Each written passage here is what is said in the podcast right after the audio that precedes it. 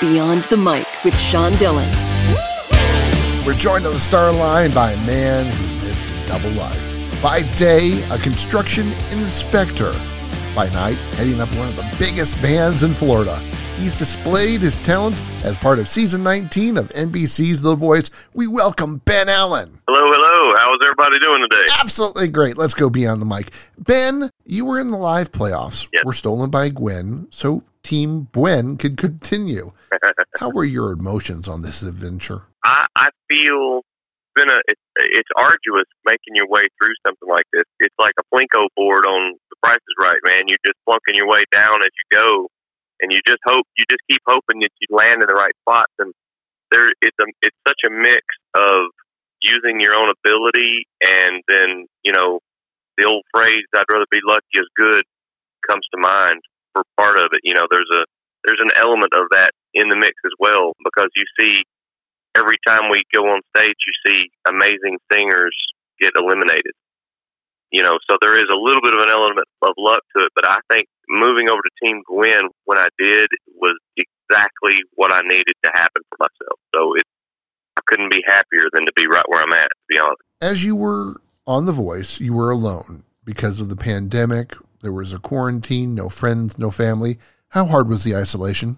the truth of it is, it's a tough situation, particularly with COVID. You know, the, the restrictions get worse than they would normally be in this situation. But you know, you know, I have a family at home that I miss. But the day job I could do without, but the family I miss.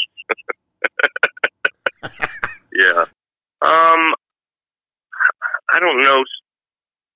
I don't know if emotional bond is is necessarily the right way to say it, but I, I've I've definitely made good friends with uh, a lot of people on the show. We all we all you know have this common experience to share, and yet we come at it from so many different backgrounds, places all over the country.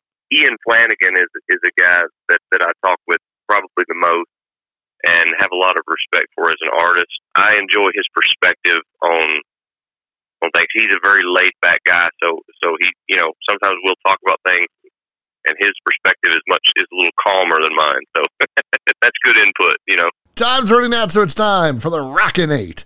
Eight random questions. Answer with the first thing that comes to your mind. There is no pressure.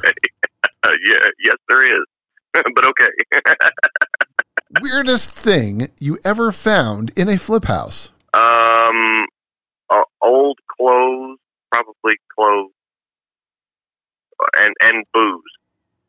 Booze? Oh my. Yeah. How has Laura helped you from home?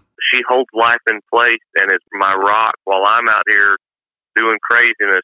She's the stability that is keeping me grounded. Do you sleep on your back or on your side? Side. What's the one chore you hate doing at home? Um, um, cleaning, Cl- like cleaning the dang bathroom, man. clean the showers and stuff. Yeah, cleaning the showers is, a, is So you're pretty much stuck doing that. yeah. How many times a day do you check social media? Um, at this point, when you're not uh, doing what I'm doing right now, if you're not working for something on the show, then you live on social media. You're pumping air into a balloon with a hole in it. You got to stay ahead of it. Now I know this one's an impossible question to answer, but I'm going to make you answer it. Who is better, Garth or George? Garth. Oh, but you, but but but you, that feels sinful to have to say that out loud, though. Why? Stage performance, the ability to uh, communicate and connect with the audience on stage. Garth, his that man, his soul lights up for the world to see every time that he's on stage. Now, how do you take Garth's process and use it for your own growth? Um, I, I think it's something that you have to. You, it's a mix of being born with it, and you have to build up to it because Garth bears his soul every moment that he's in front of a camera or in front of an audience. He loves it, and you can see it so clearly. And the ability to be that translucent to people, to give that much to people, that's like a muscle that you have to build up to be able to open up to people to that at that depth. And he's the master of it. Favorite comfort food from Laura and the fam? Uh, the Mexican place down the street. yeah, yeah. Me, me and her going to the Mexican place on a Tuesday night, just low key, just my wife and I having private time like that to enjoy each other's company. That I'm I'm missing that terribly right this minute. So, what's the one thing that you do that drives your wife, Laura, crazy?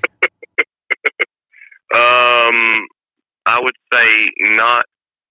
Social media would be a good one. there, that would probably be a big one. Why? You know, it's not that I'm constantly on there, but it, it especially with right now and being a musician, it it's not that I do it for my own personal entertainment so much as it is again, it's like pumping air into a balloon with a hole in it. You've got to keep, you got to stay ahead of it and keep pumping air into it, or all the air runs out, and you have to start from scratch. He's a side sleeper, lives on social media, and loves Mexican food. Exactly. Ben Allen from season 19 on NBC's The Voice. Thanks for taking the time to talk with us today. Man, I've enjoyed it. You come from a different angle. I like it. And that, my friends, is Beyond the Mic.